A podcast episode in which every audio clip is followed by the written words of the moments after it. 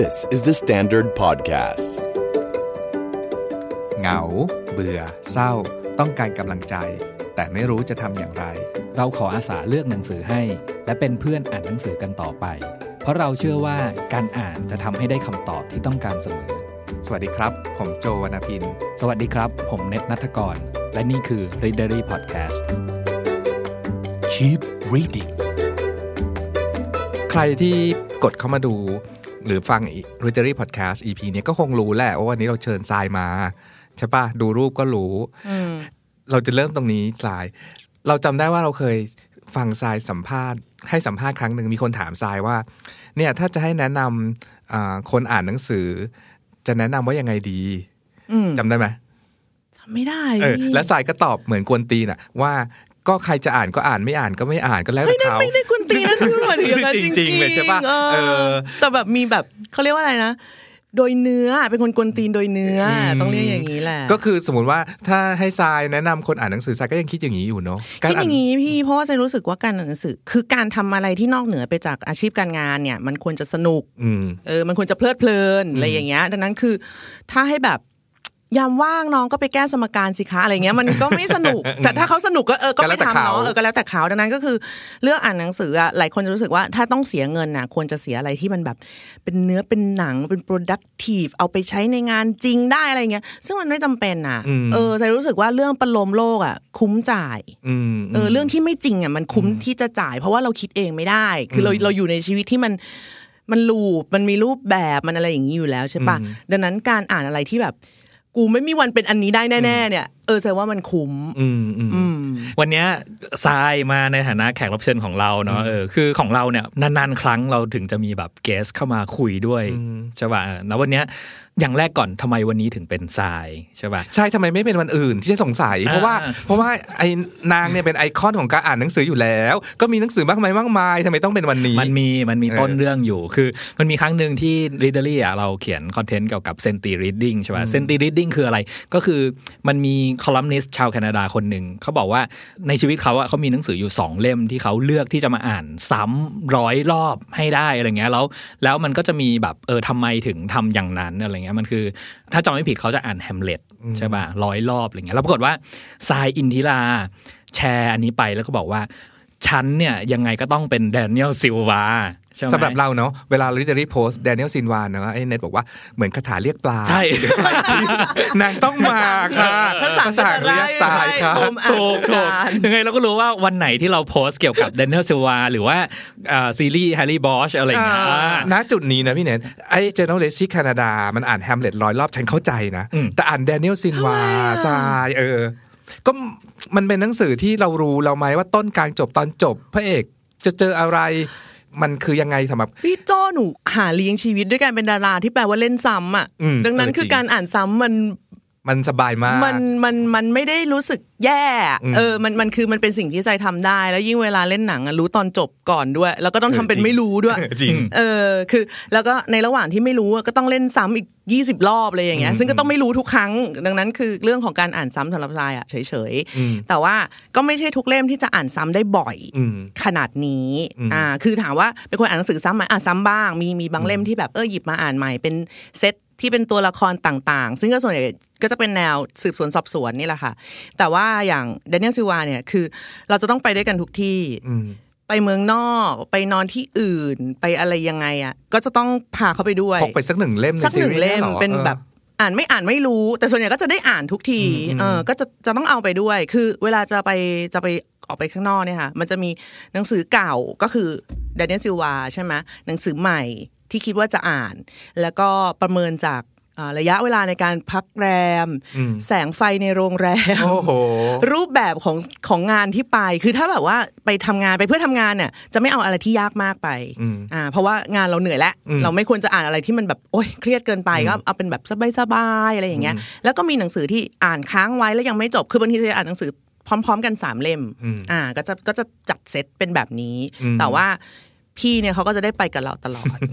ตอนที่เราพูดถึง Daniel Silva เนี่ยเราหมายถึงซีรีส์ของ Gabriel Allon เนาะซึ่งในฉบับภาษาอังกฤษเนี่ยออกมาแล้ว20เล่มใช่ป่ะแต่ในฉบับภาษาไทยเนี่ยเราได้อ่านละ17ใช่ป่ะคือเขาเขียนตั้งแต่ปี2000ใช่ป่ะแล้วก็เข้าไปอ่านมาว่าคนเขียนตั้งใจจะออกปีละเล่มใช่มั้ยมันถึงอัปเดตมามันเก๋ตรงนี้จำง่ายดีเพราะว่าเล่ม1มัน 2,000 แล้วมันไป2ปีพอปี2002เล่ม2 2003เล่ม3 2020ก็ออกเล่ม20เลยแต่นานมีอ่ะทำไมอ่ะเดี๋ยวสิเขาแปลกันอยู่มีเงินนะตัดพอว่าทำไมอีก3เล่มไม่ออกมาสักทีเฮ้ยนี่ซีเรียสมากถึงขั้นแบบถ้าสมมติว่าเนี่ยจากตอนนี้คือเดือนอะไรตอนนี้คือเดือนกรกฎาคมไปจนถึงปลายปีไม่อ่านอะไรเลยก็ได้ยอมที่จะไม่เขียนรักคนอ่านไม่อัปเดตอะไรเลยถ้านั้นมีจะออก3เล่มนี้มายอมแลกโอ้โหจริงๆเพราะสามารถอ่านซ้ำได้แน่ๆรู้ตัวเห็นป่ะในฐานะที่เป็นติ่งมากเกเบรียล อัลลอนสนุกยังไงจริงๆต้องบอกก่อนว่ามันค่อนข้างจะผิดที่ผิดทางนิดหน่อยในโลกปัจจุบันนะคือเป็นคุณค่าของความเชื่อในแบบที่ไม่เสรีนิยมคือก็จะมีความเป็นชาตินิยมสูงแล้วก็สามารถนำมาถกเถียงได้ต่างๆว่าจริงๆแล้วเนี่ยทำไมจะต้องให้ความเป็นยิวเนี่ยมันกอดความเศร้าไว้ตลอดเวลาทำไมคนอื่นมันไม่ได้รับอนุญาตให้เศร้าหรอวะคือเป็นปาเลสไตน์ก็เศร้านะเว้ยเป็นแบบอะไรชาวเคิร์ดหรืออะไรใดๆมันก็เศร้าได้อะไรเงี้ยทำไมต้องเป็นยิวแล้วทำไมมันจะต้องเริ่มจากเหตุการณ์ที่โอลิมปิกในตอนนั้น Black September ก็คือเริ่มมาจากขบวนการอันนั้นเลยแล้วก็มีการแตะความจริงของขบวนการของเขามาเรื่อยๆก็มันก็คือเล่มแรกๆที่มันสนุกสำหรับทรายนะมันก็คือสนุกเพราะมันแตะเรื่องจริงนิดๆเราพอจะไปแบบหาอ๋อมันมีอันนี้จริงๆว่ะไหนๆดูซิหมู่บ้านโอลิมปิกเป็นยังไงอ๋อตอนนั้นเขาเกิดไอ้นี่กันเนาะอะไรอย่างเงี้ยซึ่งอันนี้ก็เป็นความแบบความจอยส่วนตัวว่ามีอะไรที่เหมือนเป็นไปเทียบได้มันมีความข่าวความเรื่องจริงมีสถานที่จริงมีตัวละครจริงเช่นยาเซอร์อาราฟาตจริงอยู่บนโลกมันเอามาปนกันเป็นเรื่องพื้นที่จริงอะไรอย่างเงี้ยมันจะเหลื่อมกันเอาตัวละครใส่เข้าไปในพื้นที่จริงเอาเบื้องหลังเหตุการณ์จริงใส่เข้าไปที่ไม่มีใครรู้อะไรประมาณอย่างเงี้ยค่ะก็คือมันก็เป็นความอิสระของเขาที่เขาอ้างอิงคือแบบเนมดรอปได้อะแบบอ๋อเกิดในยุคโกดาแมอะไรอย่างเงี้ยเขาก็พูดออกมาได้เลยซึ่งก็ถือว่าเป็นจุดที่เราแบบรู้สึกว่ามันน่าสนใจอีกอย่างก็คืออาชีพของพระเอกก็คือนอกจากจะเป็นเขาเรียกว่าอะไรอ่ะนักฆ่าแล้วสายลับเป็นสายลับแล้วเป็นนักฆ่าแล้วเนี่ยก็มีเกิดจะเรียกว่าอาชีพเสริมไม่ใช่อะไรอย่างนั้นเป็นสิ่งที่ทำเป็นฉากหน้าก็คือนักบูรณะงานศิลปะอันนั้นเรื่องราวเนี่ยก็จะเกิดขึ้นในยุโรปเป็นหลักคือเขาก็จะเขียนเลยเขาก็อธิบายเลยว่ามันเป็นยุโรปเป็นหลักเพราะว่าในตอนที่เกิดเรื่องของ Black September ขึ้นมาเนี่ยคือตอนตามล่าเนี่ยมันก็เป็นโซนยุโรปทั้งหมดมันไม่ใช่แบบว่าอิสราเอลปัจจุบันที่จะต้องตีกับโซนตะวันออกกลางรอบๆอะไรอย่างเงี้ยคือมันพอมันอิงความจริงอ่ะมันก็ยิ่งดึงดูดความสนใจเราแล้วอ่านไปก็คือเป็นโรคชอบคนที่ไม่สมบูรณ์แบบอ่ะคนพังๆอะไรอย่างเงี้ยคนสมบูรณ์แบบก็ไม่รู้จะอ่านทำไมอ่ะมันจะมีตัวละครที่แบบแจ็ค รีเชอร์ที่เก่งมากๆอย่างเงี้ยก็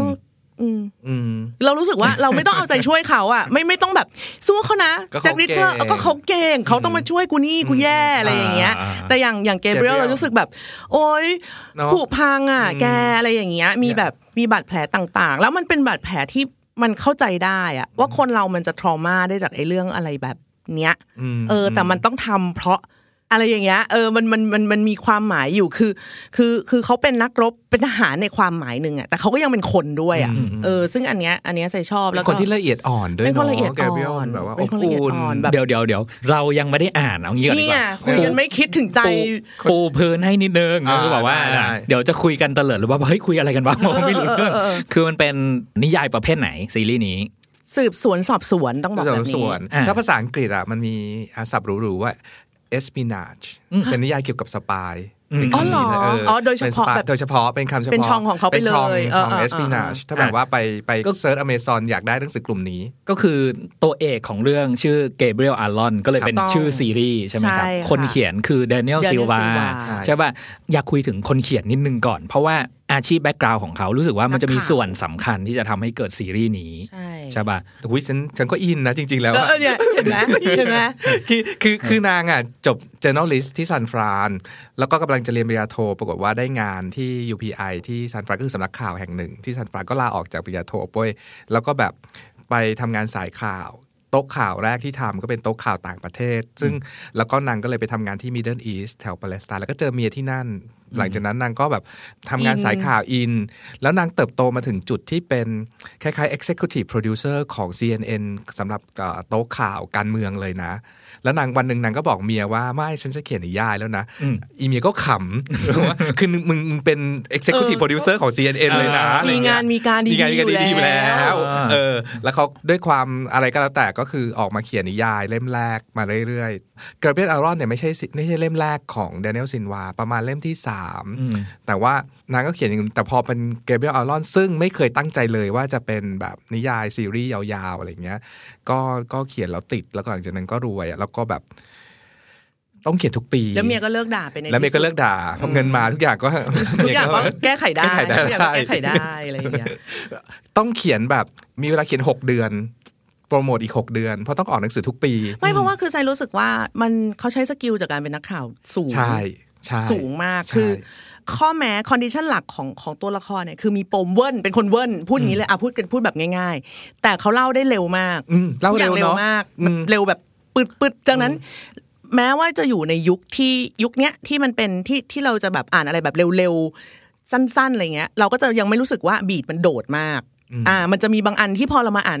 ในวัยอย่างเงี้ยหรือหนังบางเรื่องที่มันดูในตอนเนี้ยเฮ้ยมันหนังมันช้าจังวะทำไมมันเล่าช้าจังวะอะไรอย่างเงี้ยแต่ว่าอันเนี้ยจะยังไม่รู้สึกแปลกมากเนาะนี่พูดอย่างเข้าข้างเลยอะนะหนังสือเล่มนี้มันปี 2000-2002 ออกก็คือแบบ15 20 ปีที่แล้วอะแต่เราอ่านซ้ำวันนี้ก็ไม่เวิร์นเลยไม่เวิร์นยังแบบว่ากระชับยังแบบไม่เวิร์นมันมีแบบบีทเฉพาะตัวมากๆมากๆแต่ว่าไม่มากยังไม่มากไปถึงขนาดที่แบบดาวินชีโค้ดอะที่จะมีบีทแบบว่า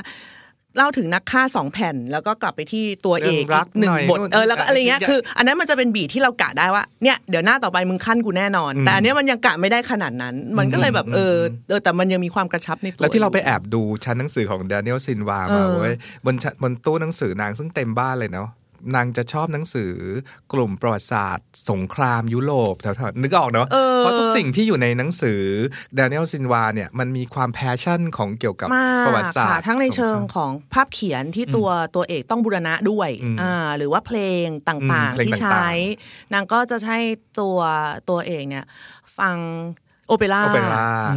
อะไรอย่างเงี้ยคือมีความแบบจ้าคือพร้อมจะเต็มไปด้วยการที่ทำให้เราแบบจ้าอย่างเงี้ยแต่ไม่จ้าคือพระเอกของเราเนี่ยพระเอกของซีรีส์เนี่ยชื่อว่า Gabriel Allon เป็นอิสราเอลเป็นยิวใช่ไหมเป็นอดีตสายลับใช่ป่ะแต่ว่าปัจจุบันเนี่ยใช่ต้องบอกว่าเป็นอดีตคือฉากหน้าจ็อบที่ทรายบอกว่าเป็นแบบว่าอาชีพเสริมก็คือเป็นนักบูรณะงานศิลปะซึ่งเหมือนแบบเราเดินเข้าไปในพิพิธภัณฑ์เห็นคนที่แบบว่าแบบซ่อมแซมทำนั่นนี่เกี่ยวกับว่าแบบศิลปะชิ้นนั้นชิ้นนี้ไม่ใช่แค่ภาพวาดใช่ไหมก็คือแบบทุกๆอย่างที่เป็นงานศิลปะแต่ขอแดกในหนังสือเล่มนี้หน่อยพี่ได้พูดกันว่าซ่อมภาพใช่ป่ะมันในบทเนี้ยเราอ่านเล่มไหนไม่รู้มีตัวละครพูดว่าฉันไม่ได้ซ่อมภาพนะฉันฮีลลิ่งภาพฉันไม่ได้รีแพร์ภาพเขาบอกว่ามันเป็นหลักการเดียวกันการบูรณะงานศิลป์กับการเป็นนักฆ่าหรือเป็นสายลับอ่ะคือเราเข้ามาแบบไม่ให้คนรู้แล้วเราก็จากไปโดยที่สร้างความเปลี่ยนแปลงไว้โดยไม่ต้องให้คนรู้เท่ว่ะเท่มากคือแบบโอ๊ยตายละพูดแล้วแบบว่าจะเป็นลมคือแล้วเราไม่ได้รู้สึกว่าพระเอกแก่เกินไปมันจะมีบางอันที่แบบว่าพอคิดเป็นภาพแล้วแบบแก่ไปไม่น่าจะวิ่งทันอะไรอย่างเงี้ยนึกออกมั้ยคืออันนี้เค้าโยงเรื่องมาตั้งแต่นู่นตั้งแต่สมัยแบบ Black September ซึ่งแบบเนิ่นนานแล้วในตอนนั้นคือยังเป็นหนุ่มเพิ่งแบบจบอายุประมาณสักเท่าไหร่พระเอกเนี่ยถ้าเป็นตอนนี้ก็จะ60แล้วนะคะก็ใกล้แล้วนะเราฟังสัมภาษณ์ Daniel Silva มาว่า Gabriel Allon อายุเท่าไหร่ Daniel บอกว่าผมก็ไม่รู้เหมือนกันคือในหนังสือไม่ได้บอกด้วยแล้วตัวคนเขียนก็เคยทำแบบแมปเองนะว่าเฮ้ยถ้ามันเคลมว่าตอนปีนั้นมันอายุเท่านี้มันผ่านไอ้นี่มาก็จะเคลมก็แล้วก็พยายามแบบมันจะต้องอายุเท่านี้นี่พอถึงจุดนึงก็เลิกทำก็ไม่ต้องก็ได้เอาเป็นว่าอายุเท่านี้เอาเป็นว่าอายุเท่าที่ฉันเชื่ออะไรอย่างเงี้ยตอนอ่านอ่ะแบบว่ามีแคสติ้งไหมว่าแบบใครควรจะเป็นแบบแกเบรียล อัลลอนดีดาราอะไรเงี้ย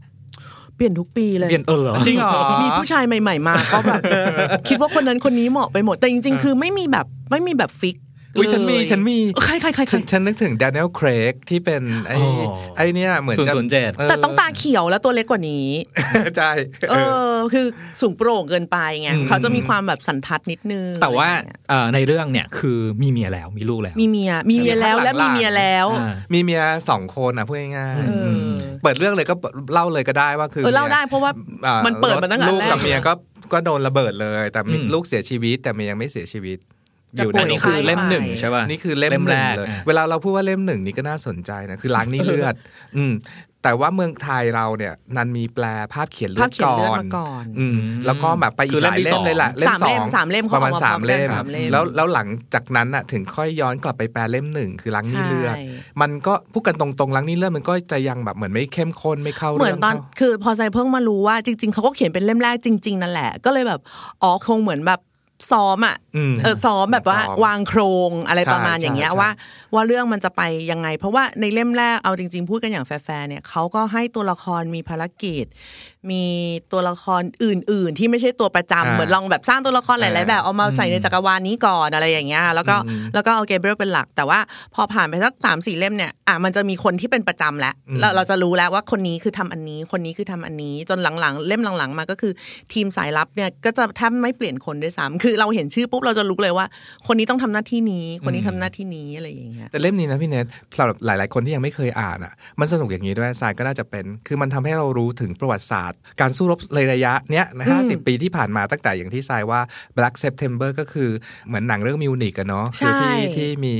ขบวนการปาเลสไตน์ไปเหมือนไปฆ่านักกีฬายิวไปคิดแบบก่อนแล้วก็ไปฆ่านักกีฬายิวนักกีฬาอเมริกันก็โดนด้วยอะไรอย่างเงี้ยเราก็จะรู้เรื่องแถวๆนี้หน่อยๆในนิยายอยากสนุกมากอย่างไม่ใช่แบบมาเลคเชอร์ใส่เราจนสุดท้ายเรื่องเหล่านี้มันก็ดำเนินมาเรื่อยจนถึงยุค ISIS ก็จะมี ISIS นู่นนี่นั่นจะมีเรื่องแบบเฮสบอลลาก็คืออิงกับสถานการณ์ปัจจุบันด้วยแต่ว่าก็คือเพิ่มน้ำหนักซึ่งจริงๆเนี่ยต้องบอกตรงนี้ก่อนว่ามันไม่มีน้ำหนักไหนดีพอหรอกสำหรับการฆ่ากันมันนั่งไล่ฆ่ากันนะถ้าไม่ใช่แบบพูดถึงสนามรบแต่ว่าเขาก็เคลมตลอดว่าเขาคือนักรบอ่ะคือเขาไม่ได้เลือกที่จะเป็นทางนี้แต่ว่าประวัติศาสตร์มันโยนไอ้นี่มาให้อ่ะกูก็ต้องทำอย่างเงี้ย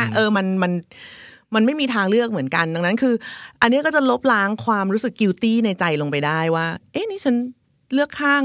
เพราะมันพูดกันตรงๆเลยมันโปรยิวเลยอ่ะใช่โปรเลยค่ะโปรเลยบอกตรงๆเพราะว่าเล่ามาตั้งแต่กำเนิดประเทศเลยแหละเอามาตั้งแต่ขบวนการไซออนิสต์อะไรอย่างนี้มาเลยแต่ก็จะเล่าคู่ขนานไปกับภาพในที่ฝั่งปาเลสไตน์มองชื่อของเหตุการณ์เดียวกันเนี่ยแต่เรียกต่างกันคนนึงเรียกเป็นแบบความรุ่งโรจน์ฝั่งอิสราเอลเรียกเป็นความรุ่งโรจน์แต่ว่าของเป็นปาเลสไตน์ก็จะเป็นแบบเอานักบ้าเป็นแบบความหายนะในวันเดียวกันเหตุการณ์เดียวกันซึ่งก็เล่าเคียงกันไปเป็นเหมือนเป็นตัวละครคุยกันเลยอะว่าฝั่งเธอฟังเรื่องนี้มายังไงฝั่งฉันฟังมาก็เจ๋งอะซึ่งแบบมันก็คือ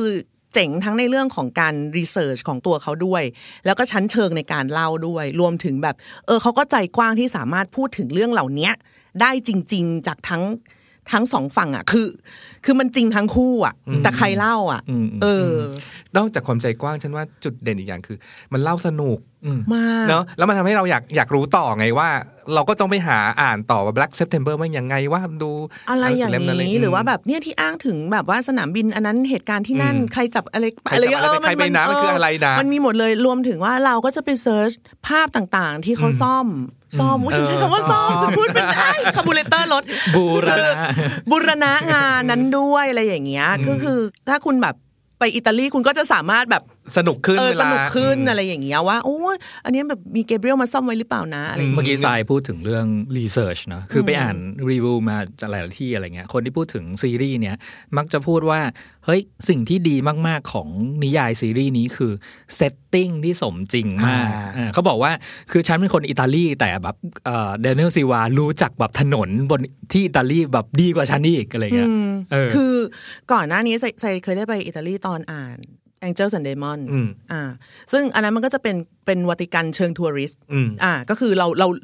รู้เท่ากับตัวเอกในเรื่องคือตัวเอกในเรื่องรู้มากกว่านิดหน่อยศาสตราจารย์แลงดอนรู้มากกว่าเรานิดหน่อยแต่อันเนี้ยเขาเป็นคนที่นั่นไปเลยอ่ะคือมันคนละอย่างไปเลยนะระหว่างการแบบเป็นผู้เชี่ยวชาญกับเป็นคนที่อยู่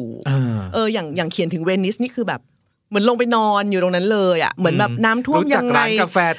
ใส่รองเท้ายางนี่ก็คือแบบเดี๋ยวนะเวลาในชีวิตพี่เขาก่อนหน้านี้พี่เขาไปอยู่เวนิสแบบยังไงวะคือมันฉันรู้เพราะว่าฉันดูสัมภาษณ์เขามาอย่างแต่ตอนมอสโกอ่ะทรายนางไปมอสโกแค่2อาทิตย์เองนะเหมือนไปเที่ยวอ่ะพาเมียแล้วเกณฑ์พนักงานในออฟฟิศไปแบบว่าเอาติ้งไปมอสโกกันคนไหนไปเอาติ้งมอสโกแล้วกลับมาได้นิยายวะคือแบบว่าไป2ตอน2เล่มคือถ้าไปอ่านวิกิพีเดียอ่านประวัติของ Daniel Silva เนาะตอนเนี้ยพอเวลาพูดถึงลูกอ่ะเขาบอกว่าจ็อบของลูกๆอ่ะคือให้ไปทำรีเสิร์ชเพื่อทำหนังสือใช่ๆให้พ่อแม่เอาเมียและลูกไปทำรีเสิร์ชกันก็เป็นอุตสาหกรรมในครัวเรือนที่ดีอะไรอย่างเงี้ยแล้วก็เขาเขียนแบบได้กลิ่นมากอ่ะยิ่งแต่เป็นคนเอเชียนะแต่แบบคือรู้สึกว่ามันมีเดฟอ่ะมันไม่ใช่แค่แบบว่าเป็นเหมือนสารคดีท่องเที่ยวหรืออะไรอย่างเงี้ยเฉยๆอ่ะมันมีแบบว่าเชิงลึกลงไปด้วย20เล่มเนี่ยคือพาเราไปหลายที่โดยหลายที่มากส่วนใหญ่ทัวร์ยุโรปส่วนใหญ่เซตติ้งจะเป็นที่ไหนบ้างยุโรปเป็นสวิสเนี่ยมีแทบทุกเล่มเพราะว่ามันก็เป็นศูนย์กลางเนาะคือทุกๆโปรเจกต์บนโลกนี้แหละไม่มีเงินงานก็ไม่เดินอ่ะแล้วสวิสเขาก็เป็นแบบมันก็เป็นศูนย์กลางตรงนี้ทั้งเรื่องของธนาคารเรื่องของแหล่งปฏิบัติการที่มันเป็นกลางด้วยอะไรอย่างเงี้ยเป็นเหมือนพื้นที่ที่ก็จะเข้าไปทำงานได้แล้วก็ฝรั่งเศสแต่ตามท้องเรื่อง Gabriel Allon เนี่ยพูดเยอรมันเป็นภาษาหลักเป็นภาษาแรกเพราะว่าก็จะมีเล่มนึงเลยที่อุทิศให้กับเรื่องของโฮโลคอสต์ก็คือว่าเขาก็ได้เล่าเลยว่าหมายถึงว่าแม่ของตัว Gabriel คือตัวพระเอกเนี่ยก็ผ่านเหตุการณ์ผ่านค่ายกักกันมาก็แบบมีการแบบให้เขาคือเขียนซะจนสยามไปยัดว่าเชมจริงๆอ่ะใช่ไหมอยากไปเลยอยากไปแบบอยากไปดูจริงๆอย่างจริงจังว่าแบบโหมันมีเชิงลึกคือเราไม่รู้สึกเหมือนแค่กำลังแบบอ่านสมุดนำเที่ยวหรืออะไรอย่างนี้อยู่อ่ะมันมีชีวิตอยู่ในนั้นจริงๆแล้วก็แบบเฮ้ยนี่เขาไปแอบเอาชีวิตใครมาเขียนจริงๆปะวะอะไรอย่างเงี้ยคือมันดูแบบมันจริงมากอ่ะมากจนมันกำลังจะสำหรับทรายเนี่ยมันกำลังจะกลายเป็นความจริงอีกชุดนึงไปเลยด้วยซ้ำอ่ะว่าอันนี้คือประวัติศาสตร์ในฉบับแบบที่เราเข้าใจใช่จริงจริงอันนี้พี่ประเด็นจริงไหมพี่เนทมันเหมือนเรารู้ประวัติศาสตร์ในอีกแบบถึงที่ทรายกำลังพยายามจะบอกเนี่ยมันไม่เหมือนเวลาเราอ่านหนังสือประวัติศาสตร์ทั่วๆไปอันนี้มันคือประวัติศาสตร์ที่กึ่งจริงกึ่งฝันใช่มันไม่ใช่สุจิตวงศ์เทศแต่มันก็ไม่ใช่แบบกระแสหลักมันไม่ใช่แบบพระยาดำรงแล้วก็ไม่ใช่สุจิตวงศ์เทศด้วยในเวลาเดียวกันไม่ศิลปะวัฒนธรรมแต่ว่าก็ไม่ใช่แบบเป็นแบบพจนุกรมอะไรอย่างเงี้ยแต่แน่ๆถ้าคุณไปตามสถานที่ที่อยู่ในเรื่องนี้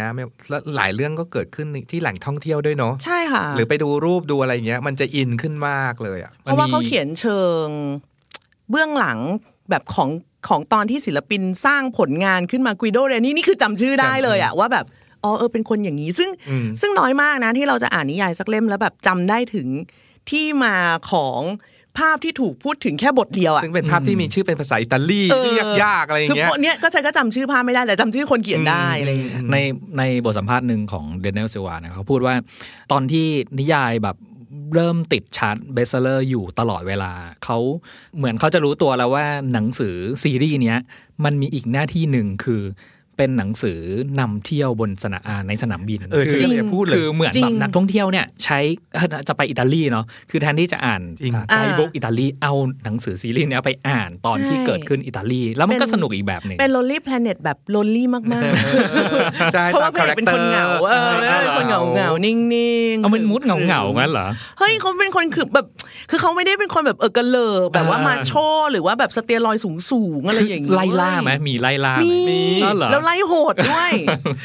แต่ถ้าแทนใจคนที่ยังไม่เคยอ่านหรืออย่างที่คำนามเน็ตอ่ะมันก็อาจจะเข้าใจยากเนาะมันมีไล่ล่าโหดๆมีอบอุ่นเงาอันนี้อาจจะติดมาจาก Jack Reacher ไงคือแบบว่าอะดรีนาลีนหลั่งต้องบอกว่ามันมีทั้งไล่ล่ามันก็มีซีเควนซ์ที่แบบว่าตัดสลับคือมันจะเป็นลักษณะตัดสลับว่าระหว่างวอร์รูมกับคนหน้างานแบบเฮ้ยหน้างานเป็นไงบ้างละวะแล้วคือมันจะมีตัวละครสำคัญอย่างยิ่งอีกตัวนึงคืออารีแชมรอนซึ่งเป็นแบบคือในหนังสือเขาบรรยายว่าถ้าถามว่าอาริชัมรอนเนี่ยสำคัญกับอิสราเอลยังไงอ่ะก็เหมือนให้บรรยายว่าน้ำสำคัญกับโลกนี้ยังไงโอ้โหคือคุมทุกอย่างรู้ทุกเรื่องอะไรอย่างเงี้ยเขาเป็นใครคนเนี้ยเขาเคยเป็นหัวหน้าศูนย์ปฏิบัติการพิเศษของอันเนี้ยซึ่งในเรื่องเนี่ยจะเรียกกันว่าองค์กรเฉยๆซึ่งนางก็คือไปแล้วไม่ไปรับไปแล้วก็ยังมาวอแวร์ยังแบบคือมีความเชื่อมโยงอะไรใดๆคือเขาบอกว่าสายลับมันเป็นแล้วมันเลิกเป็นไม่ได้นอกจากจะตายคืออารมณ์เหมือนคิวในเจมส์บอนด์อะไรอย่างเงี้ยป่ะ M ไม่แต่ไม่ใช่ขนาดนั้นไม่เพราะว่าอันนี้ฝั่งอังกฤษเขาก็มีตัวละครของเขาด้วยนะคือทุกคนจะแบบทุกฝั่งจะมีแล้วตัวละครอันนี้ก็คือว่าเป็นเหมือนตัวแทนของความไม่รู้สึกผิดชอบชั่วดีอ่ะคือบางทีเกเบรียลก็ยังมีความเหงาความแบบเฮ้ยดีเหรอวะมโนธรรมหรืออะไรอย่างเงี้ยในใจบ้างอ่ะแต่ว่าตัวแชมรอนก็คือจะออกมาตอบให้ทุกอย่างว่าแบบกูผ่านตรงนี้มาแล้วกูเคยผ่านความรู้สึกแบบนี้มาแล้วทำเหอะอะไรอย่างเงี้ยคือเหมือนแบบพอเราเริ่มรู้สึกแบบเฮ้ยทำไมพระเอกกูทำไมทำเรื่องน่าเกลียดจังมีคนนี้มารับแทนอะไรอย่างเงี้ยเราก็จะอีแชมรอนเนี่ยมีเป็นคล้ายๆเป็นบอสอะขององค์กรเนาะเป็นเหลือกึ่งๆอดีตบอสหน่อยๆแล้วก็เป็นคนที่ได้รับความนับถือมากขนาดไหนฉากนี้เราชอบอยู่ในช่วงเล่มต้นๆจำไม่ได้เล่มไหนแต่คือแบบแชมรอนต้องไปขออนุญาตหัวหน้าของแชมรอนอีกทีอะไรบางอย่างแล้วหนังสืออธิบายว่าไอ้หัวหน้าแชมรอนมีหน้าที่พยักหน้าได้อย่างเดียวเลยไม่ว่าแชมรอนพูดว่าอะไรขออะไรพยักหน้าได้อย่างเดียวอะคืออนุญาตหมดแล้วก็เขาเขียนเลยไทม์ไลน์ของแชมรอนคือผ่านมาตั้งแต่ยุคโกลด้าแมร์มาจนถึงอาราฟัตผมยังพูดกับเขาอยู่เลยว่าเขาไม่น่าพูดแบบนี้แล้วเขาก็โดนยิงตายคืออยู่ๆก็พูดแบบพูดแฟกต์ขึ้นมาเราก็แบบมันคุยกับอาราฟัตเลยถ้าใส่ไม่ขยี้ตรงนี้เราก็ลืมไปเนอะว่ามันตัวละครกับตัวจริงเนอะมันมีแบบไล่กันมาแบบนี้เลยหรือว่าแบบเทียบปีเทียบเหตุที่เกิดผมเคยอยู่ในกองกำลังเผามักคือแบบมันเลยแบบเส้นมันเลือนมากซึ่งถ้าสมมติมีคนบอกว่าจริงๆแล้วเนี่ยเป็นเรื่องจริงทั้งหมดใจก็เชื่อใจก็เชื่อเลยทันทีแล้วจริงๆฉันเชื่อไปแล้วด้วยจนกระทั่งได้พูดกับทรายเนี่ยจริงว่ะแชมรอนไม่ได้มีตัวตนจริงๆใช่คือมันแนบไปเลยแต่ว่าแสดงว่าอย่างหนึ่งที่ทำให้เรื่องนี้มันไม่อะดรีนาลีนมากหรือเป็นมาโชมากๆอ่ะเพราะมันก็มีพาร์ทผู้หญิงด้วยความที่ว่าสาวอิสราเอลเนี่ยก็เป็นสายเดือดสายพูดสายมีตัวตนสายไม่แบบไม่เหงาหรือว่าเดินไปเดินมาอะไรอย่างเงี้ยนางก็บู๊ด้วยนางก็แบบออกความเห็นได้นางก็เถียงได้นางก็ด่าผัวได้อะไรอย่างเงี้ยก็เขาก็จะมีความอะไรแบบนี้อยู่เหมือนกันซึ่ง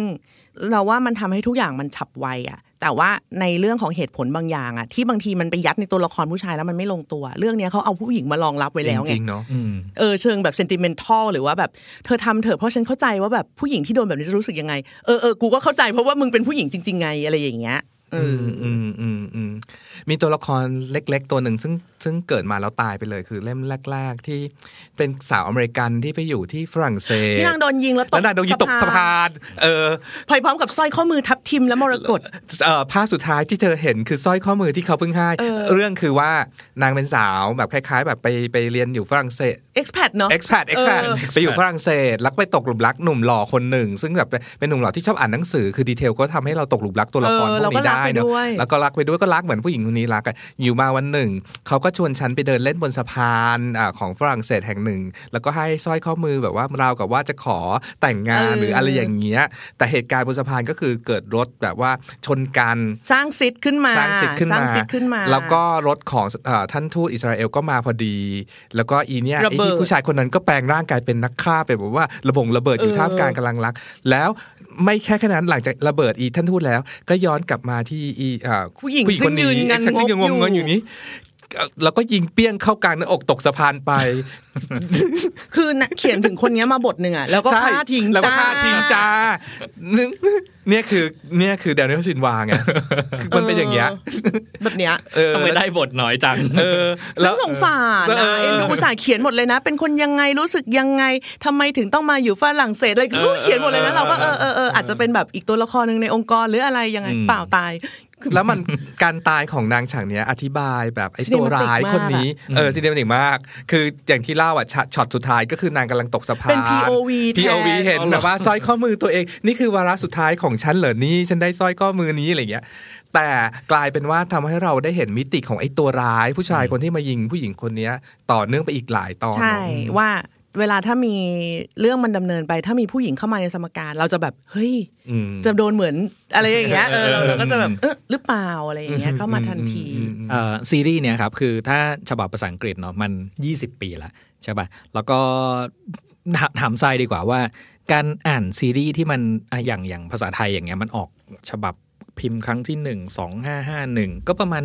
13 ปีมาแล้วเนาะว่าการอ่านซีรีส์ที่มันแบบยาวเกิน10 ปีเนี่ยมันจริงๆแล้วตัวละครมันแก่ตามไหมอยากรู้แก่ตามใช่ไหมแก่แล้ว แล้วโตตามกันโตเราก็โตคือแน่นอนว่า13ปีมนุษย์ทุกคนย่อมแบบแก่ขึ้นแล้วก็ผ่านเรื่องอะไรมาเท่าๆกันโอเคมันในเวลาของที่แปลไทยมันอาจจะเหลื่อมหรืออะไรไปบ้างอะแต่ว่ามันผ่านเวลาแน่นอนแล้วคือด้วยความที่ว่าทรายอ่านแล้วก็อ่านซ้ำดังนั้นก็จะมีหน้าที่แบบพับขั้นหรือโน้ตที่จดไว้ว่าแบบ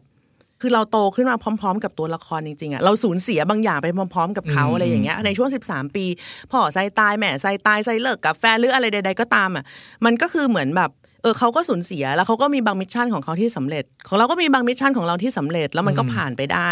เหมือนกันอะไรอย่างเงี้ยและเวลามาอ่านอ่ะเวลาเอาเล่มเก่าๆมาอ่านอ่ะมันจะมีความแบบเหมือนย้อนดูอัลบั้มภาพอ่ะอัลบั้มภาพตัวเองด้วยนะไม่ใช่อัลบั้มภาพเขานะคือเรื่องเขาชัดเจนว่าเราตอนที่เราอ่านตอนไหนใช่ไหมเกิดอะไรขึ้นกับเราในตอนนั้นเรื่องนี้ตอนที่แบบว่าเข้าไปดูหนังเรื่องนี้ในโรงแต่ไม่มีกระดาษก็เลยจดอะไรก็ไม่รู้ขึ้นมาที่ปกหลังก่อนอะไรเงี้ยคือมันจะมีแบบ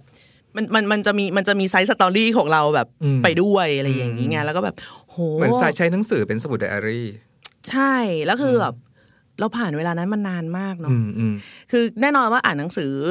แนวเนี้ยเป็นครั้งแรกๆมันจะได้ตื่นเต้นมันจะแบบยิ่งเล่มแรกๆ3เล่มแรกเนี่ยไม่เคยรู้มาก่อนไม่ได้รู้จักงานของเขามาก่อนใช่ป่ะเราก็จะอุ้ยโหเล่างี้ก็ได้ว่ะเฮ้ยอยู่ๆก็แบบเล่าถึงแบบนักไวโอลินว่ะอะไรอย่างเงี้ยเราก็จะสนุกสนานไปกับมันแต่พอตอนหลังมาอ่านแล้วก็คือบางทีมันก็คิดนะแบบป่านนี้เป็นไงกันบ้างแล้วอะแบบมันห่วงเพื่อนเลยป่านนี้แบบว่าเป็นยังไงกันบ้างวะเป็นยังไงออกอัลบั้มใหม่หรือยังอะไรอย่างเงี้ยมันก็จะมีความห่วงแล้วมันก็ย้อนกลับไปคิดถึงตัวเองด้วยหรือว่าในเล่มหลังๆที่บางทีมันมีการอ้างอิงถึงแผลเก่าๆที่เคยโดนมาเราก็จะแบบเนาะนึกถึงเล่มนั้นเนาะเจ็บแทนว่ะอะไรอย่างเงี้ยแบบทำไมไม่ชอบหมาอะไรอย่างเงี้ยหรือมันก็จะมีความอะไรอย่างงี้อยู่ประเด็นที่กำลังพูดกันอยู่เนี่ยมันคือการอ่านหนังสือซ้ำที่หลายคนอาจจะไม่เข้าใจว่าทำไมไม่เอาเวลาที่จะไปอ่านซ้ำเนี่ยไปอ่านเล่มใหม่ไม่ดีกว่าเหรอแต่มันจะได้อารมณ์อย่างที่สากำลังพูดอยู่นี่มันมีความอบอุ่นบางอย่างแล้วมันไม่ได้เกิดขึ้นกับเรากับหนังสือทุกเล่มมันเป็นการยืนยันว่าแบบว่าเรามีชีวิตมาผ่านช่วงชีวิตมาช่วงหนึ่งพร้อมแล้วจริงๆเราผ่านมันมาแล้วจริงๆแล้วก็ในวันที่ใจแบบรู้สึกไม่เสถียรมากๆหรือว่าวันนี้โลกข้างนอกแม่งแบบร้ายมากอะไรอย่างเงี้ยพอมาอ่านเรื่องเดิมๆเนี่ยมันจะเป็นความสบายใจอย่างนึงพี่โจว่าแบบเดี๋ยวหน้า47อีนี่ตายแน่อีนี่ต้องตกสะพานแล้วก็ POV เป็นสร้อยไข่มุกเส้นเดิมร้อยมรกตเหมือนเดิมอะไรอย่างเงี้ยมันเป็นความแบบอย่างน้อยก็ท่ามกลางความอะไรก็ไม่รู้ของชีวิตกูวันเนี้ยก็มีอย่างนึงที่มันไม่เปลี่ยนอะความเสถียรความเสถียรความการตัดสินใจที่จะไม่เปลี่ยนกลับไปกลับมาคือโอเคเราจะตามคนนี้อะไรเงี้ยมันก็จะตามคนนี้จริงๆไปทั้งเรื่องซึ่งมันเป็นสิ่งที่หนังสือใหม่อะให้ไม่ได้ใช่เพราะว่าหนังสือใหม่มันเป็นการผจญภัยใช่มันคือแบบหนูก็ไม่รู้ว่าอะไรแบบอ่านแล้วจบจะเป็นยังไงนะอะไรอย่างเงี้ยแต่ว่ามันไม่ใช่ทุกเล่มที่เราจะอ่านซ้ำแล้วรู้สึกปลอดภัยอะบางเล่มก็คือแบบอ่านสนุกไหมสนุกแต่อ่านซ้ำไหมก็ไม่อ่ะก็เบื่ออะไรอย่างเงี้ยแต่ว่ามันก็จะมีเล่มแบบที่เราวางใจแบบนี้อยู่ซึ่งอันนี้น่าจะเป็นเซตเดียวคือไม่ได้อ่านหนังสือแค่เซตเดียวนะคะคือหรือว่าอ่านหลายเซตแหละแต่อันนี้น่าจะเป็นเซตเดียวที่ทำให้รู้สึกแบบนี้ได้ให้รู้สึกอบอุ่นแบบนี้ได้เอาอันนี้คือแบบอ่านจากคอมเมนต์ของทรายที่คอมเมนต์ไว้เมื่อ2ปีที่แล้วเนาะว่าอดีตตาบาราค่ะรักมากมีครบทุกเล่มนอกจากวินในเซตไมรอนโบริทาก็อัลลอนนี่แหละที่ต้องอ่านทุกคืนอ่านซ้ำๆเป็นความอุ่นใจส่วนตัวของเราใช่ขยายความคำว่าเป็นความอุ่นใจส่วนตัวของเราหน่อยว่ามันทำงานยังไงตรงความรู้สึกว่าโลกมันจะไม่เปลี่ยนนี่แหละพี่เนทคือด้วยงานทรายอ่ะวันเล่นวันละ30ฉากมันก็แบบเอ๊ะกูตกลงกูยังไงนะวันนี้มันยังไงนะอะไรอย่างเงี้ยเหมือนวันนี้อารมณ์กูอารมณ์ไหนวะแล้วก็ทำหลายอย่างด้วยไงบางทีบางว่าออกไปวันนี้มาคุยเรื่องหนังสือพรุ่งนี้ถ่ายละครอีกวันทำไอ้โน่นทำไอ้นี่อะไรอย่างเงี้ยแต่ว่ามันก็จะรู้สึกว่าไม่เป็นไรเดี๋ยวมันไอเนี้ยไอที่เราทำอยู่เนี้ยเดี๋ยวมันจะจบแล้วเราจะได้กลับบ้านแล้วเราก็จะได้เลือกหนึ่งเล่มเลือกจาก10กว่าเล่มเนี่ยเอามาอ่าน1เล่มแล้วก็หรือว่าวันเนี้ยไปเจออะไรมาที่ทำให้คิดถึงบางเรื่องเนี่ยก็จะเลือกแบบเล่มนั้นๆมาอ่านซึ่งไอ้10เล่มนี้อยู่หัวเตียงเลยมั้ยอยู่หัวเตียงอยู่แบบหยิบเอื้อมหยิบได้ง่ายๆใช่แบบสแกนสุดกรึดงี้เอารูดเอาแล้วก็แบบเลือกเล่มนี้อะไรอย่างเงี้ยการอ่านซ้ำเนี่ยคือหมายถึงว่าอ่าน ป๊บๆวางหรือว่าต้องอ่านซ้ำให้จบเป็นเล่มๆไปด้วยได้หมดได้ทุกอย่างแล้วแต่คือถ้าอ่านแล้วแบบได้ความสบายใจจนถึงจุดนึงแบบก็เป็นให้แบบว่าให้เกเบรียลส่งเข้านอนก็นอนหรือถ้าอ่านไปถึงจุดแบบว่าเฮ้ยเอ๊ะทำไมเล่มนี้มันเพิ่งท้องเกล่ามันเพิ่งท้องเองวะเดี๋ยวไปเอาเล่มอื่นมาอ่านอะไรอย่างเงี้ยก็จะมีแบบว่าเดี๋ยวสลับเอามาสลับเอามาอ่านอะไรอย่างเงี้ยได้คือเหมือนคุยกับญาติแล้วอยู่ๆก็นึกถึงคนนั้นอะไรอย่างเงี้ยก็มีขึ้นมาเหมือนกันก็คือทำได้ทั้งแบบอ่านยาวไปเลยจนจบหรือว่าอ่านแบบอ่านเอาอุ่นใจอ่ะยิ่งเวลาไปต่างจังหวัดหรือว่าไปทำงานไปค้างที่อื่นอ่ะมันต้องการความอุ่นใจเป็นพิเศษอ่ะหมอนกูก็ไม่คุ้นไอ้นั่นมันยังไงวะแบบว่าไฟแล้วเดี๋ยวพรุ่งนี้ตั้งนาฬิกาจะตื่นไหมนี่นั่นนู่นอ่ะเก็บเรื่องสักบทแล้วกันอะไรอย่างเงี้ยมันจะสบายใจกว่าเราอธิบายสิ่งนี้พอได้นะพี่เนตมันคือแบบชีวิตคนเราอ่ะมันมีการเปลี่ยนแปลงอยู่ตลอดเวลามีขึ้นมีลงมีวันที่เรารู้สึกแนวลบก็ไม่ว่าจะเป็นเรื่องเศร้าเรื่องเสียใจเรื่องเครียดเรื่องอะไรก็แล้วแต่อะไรอย่างเงี้ยวันเหล่านั้นนะเราแนะนำเลยทุกคนหยิบหนังสือเล่มโปรดอย่างที่ทรายทำอย่างเงี้ยมันจะรู้สึกเสถียรเพราะว่าตัวละครข้างในหนังสือหนึ่งเล่มอ่ะแน่โดยเฉพาะหนังสือส่วนใหญ่เนี่ยมันจะให้ความหวังเราประมาณหนึ่งว่าไม่ว่ามึงจะเจอระเบิดเมียมึงจะตายลูกมึงจะตายสุดท้ายแล้วมึงจะโอเคมันแล้วหนังสือเหล่านี้มันจะมีฉากที่เราชอบอ่ะไฮไลท์ประจำเล่มเราจะชอบเราก็แต่ละคนมันก็คงชอบไม่เหมือนกันนะอย่างปมอดีตอ่ะทำไมหนูไปจำว่าแบบน้องผู้หญิงที่ตายในแบบว่าต้นเรื่องสั่งอาหารไทยหรือว่าแบบสั่งอะไรก็คือ อะไรอย่างเงี้ยมันคือเป็นอะไรแบบทำไมไปจำอย่างนั้นก็ไม่รู้อ่ะคือบางทีมันเหมือนกับว่าประวัติศาสตร์ของเราอ่ะกับในหนังสือมันเลื่อนเข้าด้วยกันไหมใช่ไหมใช่เลยแล้วหนังสือข้อดีของหนังสือกลุ่มนิยายที่เป็น commercial fiction เนี่ยมันการันตีว่าชีวิตคุณจะโอเคใช่มันจะไม่กระทืบเราซ้ำแล้วซ้ำอีกแล้วก็ยีแล้วก็เอาซากศพเราไปทิ้งน้ำแล้วก็งมจากน้ำขึ้นมายีอีกรอบอะไรอย่างเงี้ยมันจะไม่ทำอย่างนั้นกับเราแล้วบังเอิญตัวละครอย่างGabriel Allonน่ะมันเป็นตัวละครที่ไม่สมบูรณ์แบบด้วยไงมันเฮิร์ตอ่ะเมียก็ใกล้แบบโดนระเบิดลูกตายอย่างเงี้ยคือแบบกำลังทำภารกิจอยู่ตื่นเต้นมากเลยพี่เนทตื่นเต้นมากแวะไปดูสุสานลูกสิเนี่ยโอ๊ยเนี่ยมันเป็นผู้ชายที่น่าอะไรเนี่ยน่าอยู่ในหนังสือนั่นแหละหนังสือคือเขามีความเป็นคนอยู่ด้วยอ่ะเขามีความเป็นคนเขายังรู้สึกกิ้วกับสิ่งที่เขาทำอยู่อะไรอย่างเงี้ยเขาก็ยังต้องทุกครั้งที่ทำมันไม่ได้แบบเย้ยินดีอยากทำจังเลยเว้ยอะไรอย่างเงี้ยคือก็ไม่นะแล้วอีกอันนึงนะแกไม่ว่ามันอยู่ในเซตติ้งที่เก๋ๆกันเลยอ่ะร้านกาแฟเก๋ๆมิวเซียมบ้านคนรวยที่มีแลนด์มาร์คต่างๆแล้วหนังสือเล่มนี้มันตัดแบบอยู่ซูริกข้ามไปนิวยอร์กข้ามมาเทลอาวีฟข้ามมาโมร็อกโกแล้วแต่ละเมืองที่เขาเนมดรอปมาโอ้โหแบบว่าหน้าแค่เมืองอย่างเดียวก็แบบแล้วมันสั้นๆน่ะหน้าสองหน้าเปลี่ยนเมืองหน้าสองหน้าเปลี่ยนเมืองอะไรเงี้ยถามในพาร์ทของอาชีพที่เป็นอาชีพบางหน้าของเขาอาชีพนักบูรณะศิลปะเนี่ยครับว่าจริงๆแล้วมันมีส่วนช่วยทำให้เรื่องเนี้ยมันสนุกยิ่งขึ้นไหมการที่มีแบบสองอาชีพแบบอยู่ในตัวเดียวก็สนุกยิ่งขึ้นทั้งในเชิงของว่าเราไ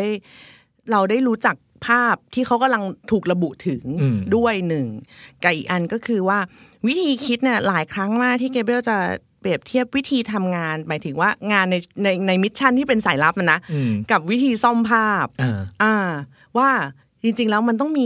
มีชั้นของสีที่ยังไม่ได้ลอกอยู่ข้างหลังอะไรอย่างเงี้ยคือมันจะมีความแบบบรรยายอะไรอย่างเงี้ยอยู่อ่ะที่ทำให้เรารู้สึกว่าว่ะเราเชื่อว่าคนที่มันละเอียดอ่อนขนาดแบบบูรณะภาพที่เป็นงานในวาติกันหรืออะไรแบบว่างานกันแกรนอย่างนี้ได้อ่ะมันจะใส่ใจในเรื่องแบบนี้คือผู้ชายบางคนมาพูดว่าแบบอุ๊ยผมเห็นว่าวันนั้นน่ะมันมีนาฬิกาข้อมือที่มันคือเราก็จะไม่เชื่อไงแต่นี่คือแบบเฮ้ยเขาเห็นทุกอย่างเขามองอีกทีนึงแล้วก็ยิ่งขยี้ไปด้วยว่าในเวลาที่เกเบรียลต้องบูรณะงานศิลปะเนี่ยนางเป็นคนทำช้ามากยังไม่รวมถึงว่าจะต้องแบบอยู่ๆออกไปแบบรับงานจากอิสราเอลอะไรอย่างนี้อีกนะซึ่งก็จะช้ามากอยู่แล้วเพราะว่าก็ต้องทำความรู้จักกับชีวิตของศิลปินจะต้องโน่นจะต้องนี่อะไรอย่างเงี้ยคือมันแบบเป็นคนไม่น่าคบแต่น่าติดตามแล้วโดยสตอรี่นะพี่เนยพอมันคอนทราสต์ระหว่างโลกสวยๆของศิลปะกับโลกดาร์กๆของการฆ่ากันเนี้ยมันไฮไลท์ซึ่งกันและกัน พอเราอ่านหน้านึงสวยๆอยู่อีกหน้านึงแบบว่าไล่ล่ามันสนุกขึ้นน่ะเราทุกคนน่ะเคยอ่านนิยายแอคชั่นไล่ล่ากันเนาะแต่มันไล่ล่าไปเรื่อยๆมันเหนื่อย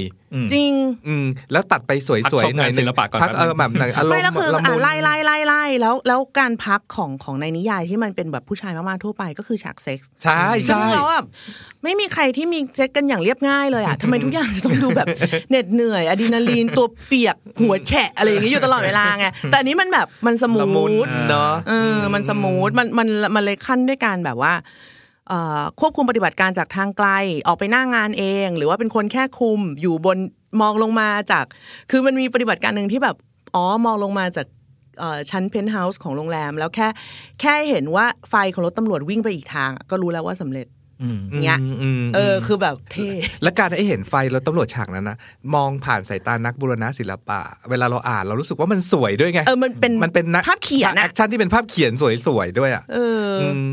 แต่แดเนียลซินวาเนี่ยเราเล่าถึงที่มาของตัวละครที่เป็นเขาเลือกว่านักบูรณะเพราะว่าเขามีเพื่อนสนิทเป็นนักบูรณะศิลปะจริงๆแล้ววันนึงก็ไปกินข้าวบ้านเพื่อนระหว่างที่คิดนิยายเล่มแรกอยู่อย่างเงี้ยแล้วก็แบบเอาอาชีพแกนี่แหละมาเป็นแบบนักฆ่าด้วยน่าจะสนุกนะทำไมเราไม่มีเพื่อนอย่างนี้มั้งอ่ะที่แบบเอาแค่มีเพื่อนก็ดีแล้วนะยุคนี้ก็หรูหราเราอย่าไปหวังอะไรเยอะก็หลังจากนั้นก็เป็นคอนเซปต์เขาแล้วมันปรากฏว่ามันเวิร์กณจุดเนี้ยเราแนะนำเลยละกันว่าใครที่เขียนเรื่องอยู่ลองหาตัวละครที่เป็นคอนทราสต์เยอะๆเราทุกคนนึกออกว่าตัวละครที่เป็นนักฆ่าอย่างเดียวเป็นยังไงเราก็กล้าไปเรื่อยๆเนาะทำไมเราถึงรักหนังอย่าง The Professional จำได้ไหมก็เพราะว่ามันเลี้ยงอีกต้นไม้ต้นนั้นน่ะต้องหิ้วไปด้วยต้องหิ้วไปด้วยในทุกที่อะไรอย่างเงี้ยเนาะก็เป็นไปได้หรือว่าที่แบบ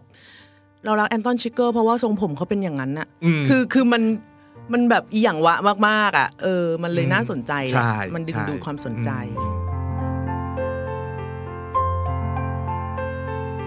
ย้อนกลับมาที่บทความ Senti Reading นิดหนึ่งครับรู้สึกว่าแบบอยากถามคำถามนี้กับสายคือ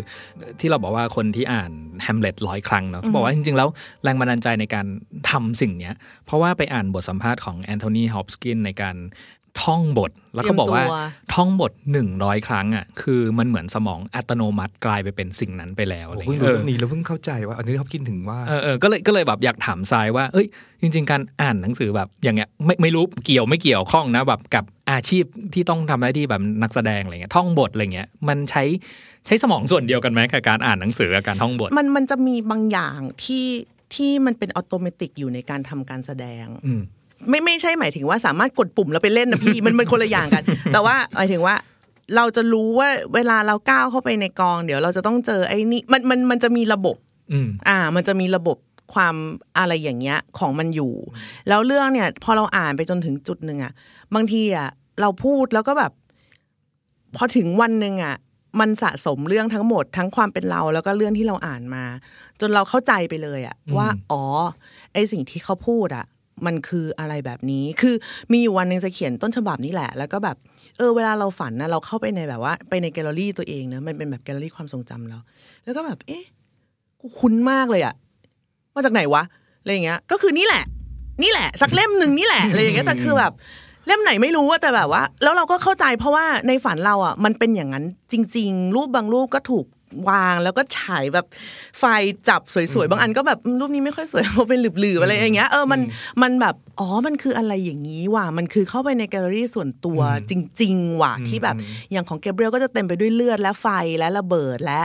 ภาพความหายนะในวัยที่สิ่งที่เขาผ่านมาอะไรอย่างเงี้ยของทรายมันก็จะเป็นในเรื่องส่วนตัวของทรายไงเราก็มีแกลเลอรี่ของเราอีกอันนึงแต่เราเข้าใจแล้วว่าการท่องเข้าไปในความทรงจำบางอย่างอะมันคือมันคือแบบนี้มันคือแบบนี้นี่เองอะไรอย่างนั้นน่ะหรือแม้กระทั่งแบบตัวละครที่เป็นบาทหลวงพูดแต่บางอันเราก็จะแบบใช่ว่ะจริงว่ะอะไรเงี้ยที่ไม่เคยคิดมาก่อนว่าฉันจะเห็นด้วยกับตัวละครบาทหลวงนึกออกป่ะแต่แบบอันนี้ก็เห็นด้วยว่ะอะไรอย่างเงี้ยเราขยี้คำถามเมื่อกี้อีกนิดนึงว่าเวลาทรายอ่านบทจะแสดงอ่ะก่อนแสดงอ่ะอ่านแบบอ่านนิยายป่ะอ่านแบบอ่านนิยายสนุกแบบนั้นเลยตอนรอบแรกเลยนะตอนที่เรายังไม่รู้เรื่องแต่จริงๆเรารู้เรื่องก่อนอยู่แล้วเนอะเพราะเขาต้องบรีฟเราใช่คือหนูก็เลยคิดว่ามันก็ไม่ถึงขั้นไม่รู้เลยซะทีเดียวเพราะบางอันน่ะบางอันแค่รู้ โครงคร่าวๆอ่ะก็นึกออกว่าเราจะรับมือกับมันยังไงคือบทที่ไซเล่นแล้วจะสนุกเป็นพิเศษเนี่ยก็คือบทที่เรานึกออกว่าตัวละครตัวที่เราเล่นน่ะเป็นคนยังไงอันนี้จะสนุกแล้วเราก็จะคิดออกแบบออโต้ว่าแบบอยากอ่านว่ะมันใช่อย่างที่กูคิดมั้ยวะอะไรอย่างเงี้ยแต่ว่ามันก็จะมีบางอันที่ไซก็แบบเล่นได้ไหมเล่นได้แต่นึกไม่ออกคือนึกไม่ออกว่าคนนี้แบบเวลาว่างทำอะไรอ่ะเวลาว่างคนแบบเนี้ยเขาทำอะไรกันเขาชอบกินอะไรอะไรอย่างเงี้ยแต่ว่าอย่างกับบางแบบอ่ะก็จะนึกออกเลยแล้วก็แบบเอาไปเสนอพุ่งกับเป็นที่สนุกสนานว่าอย่างนี้ได้ไหมอย่างนั้นได้ไหมอะไรอย่างเงี้ยดังนั้นก็คือตัวละครเวลาอ่านหนังสือก็จะมีความคิดแบบนี้เหมือนกันคือถ้าเป็นคนนี้เจอเรื่องนี้เขาจะใดอะไรว่าไปเราก็อ่านตัวละครของในเรื่องเหล่านี้ด้วยความรู้สึกที่เหมือนเวลาใจอ่านบทแล้วคิดออกว่าตัวละครจะทำอะไรแล้วทุกครั้งที่มีตัวละครหน้าใหม่เข้ามาก็จะเหมือนเวลาเราอ่านบทแล้วเราไม่รู้ว่าเราจะจัดการกับไอ้ตัวละครนี้ยังไงอ่ะมันจะเข้าใจละตอนแรกสารภาพเลยนะเราไม่เข้าใจการอ่านเซนติรีดดิ้งถึงแม้ว่าเราก็จะอ่านหนังสือซ้ำแต่เราไม่เข้าใจว่าเราทำสิ่งนี้ไปทำไมแต่ตอนนี้เราพอเน็ตเปรียบเทียบว่าทรายเหมือนการอ่านบทเนี่ยทั้งบทและหนังสือเนี่ยมันไม่ได้บอกเราทั้งหมดทุกสิ่งว่าคนคนนี้เวลาว่างของเขาทำอะไรมันก็บอกเท่าที่มันบอกแหละในบทมันก็บอกในไดอะล็อกเนาะในหนังสือมันก็บอกมาแค่ในหนังสือแต่พอเราอ่านซ้ำๆไปเรื่อยๆเราจะรู้หรือเราจะจินตนาการออกว่านอกจากหนังสือแล้วนอกจากบทแล้วน่ะเขากินอย่างนี้ว่าเขาอาจจะไปเดินเล่นตรงนี้ได้นะเขาอาจจะกินกาแฟแล้วเขาอาจจะคบเพื่อนแบบนี้ไม่ทำแบบนั้นแล้วการที่เราทำอย่างเงี้ยซ้ำๆวนๆเหมือนที่พี่เนทยกถึงแอนโทนีฮอปกินส์อ่านบทหลายๆครั้งเราถึงเข้าใจเลยว่าอ๋อเขากำลังเข้าใจสิ่งที่อยู่นอกบทนอกเรื่องอ่ะแล้วมันจะช่วยให้การทำงานใช่ร่างกายมันจะจำคือพอเราเริ่มนึกออกว่าคนเหล่านี้นอกเหนือจากไอ้บทที่เราต้องเล่นเนี่ยนะมันเป็นคนอย่างเงี้ยเวลาว่ามันไปเซ็นทรัลหรืออะไรอย่างเงี้ยเราก็จะเริ่มใช้การจำแบบจำมันน้อยลงมากร่างกายมันจะทำหน้าที่ตรงนี้เองแล้วเราไปจำอย่างอื่นที่เกิดขึ้นหน้างานซึ่งคำว่าหน้างานในที่นี้ก็หมายความว่าบล็อกกิ้งหรือว่าซ้ายขวารอกล้องชิปโฟกัสก่อนนะแล้วใช่มันก็จะเป็นคราวนี้เป็นเรื่องเชิงเทคนิคแล้วแต่ว่าเรารู้อยู่แล้วว่า movement ของคนคนเนี้ยมันเป็นอย่างนี้เพราะมันเป็นคนแบบนี้มันอาจจะแบบ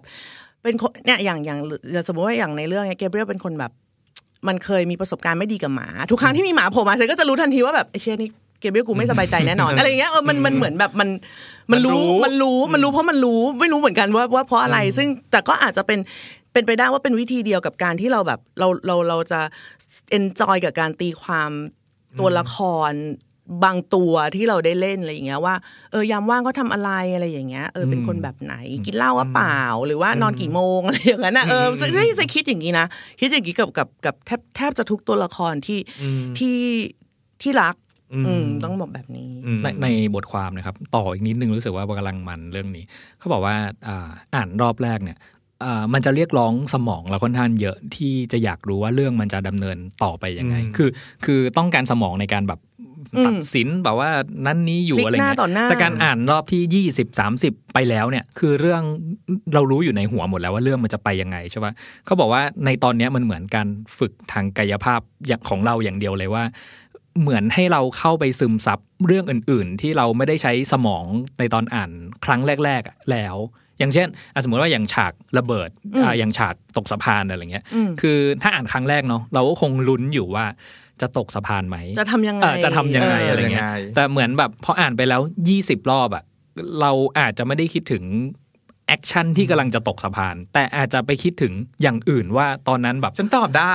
ฉันคิดถึงนี่ฉันคิดถึงว่ารายละเอียดของสร้อยนี่แหละว่าสร้อยแม่งเป็นยังไงวะแบบนี่พูดแบบยังไงตอนอ่านเราก็ไม่ได้แบบว่าเฮ้ยฉันคิดเรื่องนี้เนาะแต่เหมือนเรารู้ตัวว่าเฮ้ยเราเริ่มคิดถึงดีเทลอ่ะใช่เริ่มแบบอ๋อเป็นทับทิมสีเหลืองป่ะวะจะเริ่มแบบ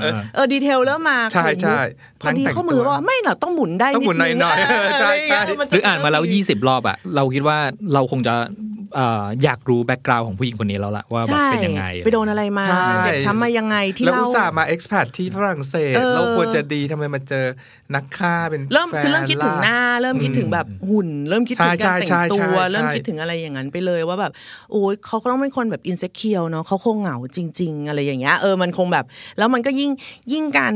การที่เอาตัวละครแบบเนี้ยเอามาปูให้แล้วก็ฆ่าทิ้งไปเนี่ยก็อย่างที่พี่โจบอกว่ามันยิ่งทำให้ตัวที่เป็นนักฆ่ามันชัดว่าคนแบบเนี้ยถึงจะไปหลอกผู้หญิงที่มันอินเซคิวร์มากๆอ่ะได้ซึ่งใส่เชื่อว่าในความเป็นผู้หญิงอ่ะไม่ต้องแบบร้อยทั้งร้อยหรอกแต่ว่าเกินครึ่งแน่นอนที่จะว่าในช่วงเวลาบางช่วงของชีวิตเราจะต้องเคยรู้สึกว่าเราไม่สวยเราดีไม่พอเราอินเซคิวร์กับความสัมพันธ์หรืออะไรอย่างเงี้ยแล้วเราก็จะเข้าใจมันเลยแบบไปโดยแบบออโต้อ่ะว่าความตะเกียกตะกายที่จะเป็นที่รักกับการที่ตอนแบบการถูกยิงแล้วมองผ่านสร้อยข้อมือขึ้นไปมันเจ็บมากนะมันเจ็บมากกว่าปกติมันเจ็บกว่าปกติขึ้นเพราะเราเอ็นเซคิวร์อยู่แล้วก็แบบการได้ผู้ชายดีๆ1คนมาที่เราคิดว่าดีเวลาก็อยู่ๆแม่งยิงกูตกสะพานในบทที่2อีเวนอะไรอย่างเงี้ยมันก็จะอินเป็นพิเศษไม่ได้อินนะเนี่ยนี่ไม่ได้อินเลยอยากชวนทรายคุยถึงพฤติกรรมการอ่านหนังสือหน่อยคือในบรรดาเพื่อนๆน่ะเราเมาส์ทรายกันว่าเราเรียกว่าทรายเดอะสแกนเนอร์เนาะเพราะว่าคือแกอ่านหนังสือเร็วมากอ่ะไปอ่านทุกตัวช้าลงแล้วพี่อยู่ในช้าลงละช้าลงด้วยแบบด้วยวัยด้วยยาด้วยอะไรหลายๆอย่างอะไรอย่างเงี้ยคือสิ่งแวดล้อมบังคับให้ช้าลงแต่ว่าความกระหายที่จะอ่านอ่ะมันเท่าเดิมความจ้วงอ่ะเท่าเดิมนึกออกจะนึกออกความจ้วงทุกอย่างเท่าเดิมแต่แบบว่าแก่บ้างง่วงบ้างอะไรก็แต่ว่าตอนนี้ไม่รู้สึกผิดเท่ากับช่วงแรกๆที่อ่านได้ช้าลงแล้วช่วงแรกมันรู้สึกว่าเราอ่ะแบบเราแย่เราไม่ประสบความสำเร็จอ่ะเราแบบเราเฟลอ่ะใช่แล้วหลังๆมันก็เลยก็กูแก่จบอะไรอย่างเงี้ยก็รู้สึกไม่ค่อยแบบไม่ค่อยเฟลเท่าแรกๆละแต่ก็ถามว่าจริงๆการอ่านมันก็เป็นเชื้อให้กับการอ่านเองต่อไปเหมือนแบบเรารู้ว่าเรากำลังจะอ่านอะไรอ่ะแล้วมันน่าจะเป็นยังไงหมายถึงว่าในหนังสือ1เล่มหรือระหว่างหนังสือกับหนังสือและในหนังสือ1เล่มด้วยคือหยิบมาใช่มั้ยเราอ่านปกหลังก็รู้อยู่แล้วหรือว่าดูตรงข้างหน้านี่ก็รู้อยู่แล้วว่าเป็นเรื่องแนวไหนถ้าเป็นหนังสือแนวแบบสืบสวนสอบสวนเนี่ยเราก็รอ turning point ของมันได้เลยเราจะกะบีทของมันได้อ่ะซึ่งอันนี้ไม่ใช่ข้อได้เปรียบหรือข้อเสียเปรียบอะไรแต่ว่ามันเป็นความชินของการแบบมันชินน่ะคือตอนเด็กๆอ่ะใส่ไปดูหนังกับพ่อในโรงแล้วพอเดินออกมาแล้วก็คุยก็คือแน่นอนแล้วก็คุยกันเรื่องหนังเนาะเพราะก็แบบ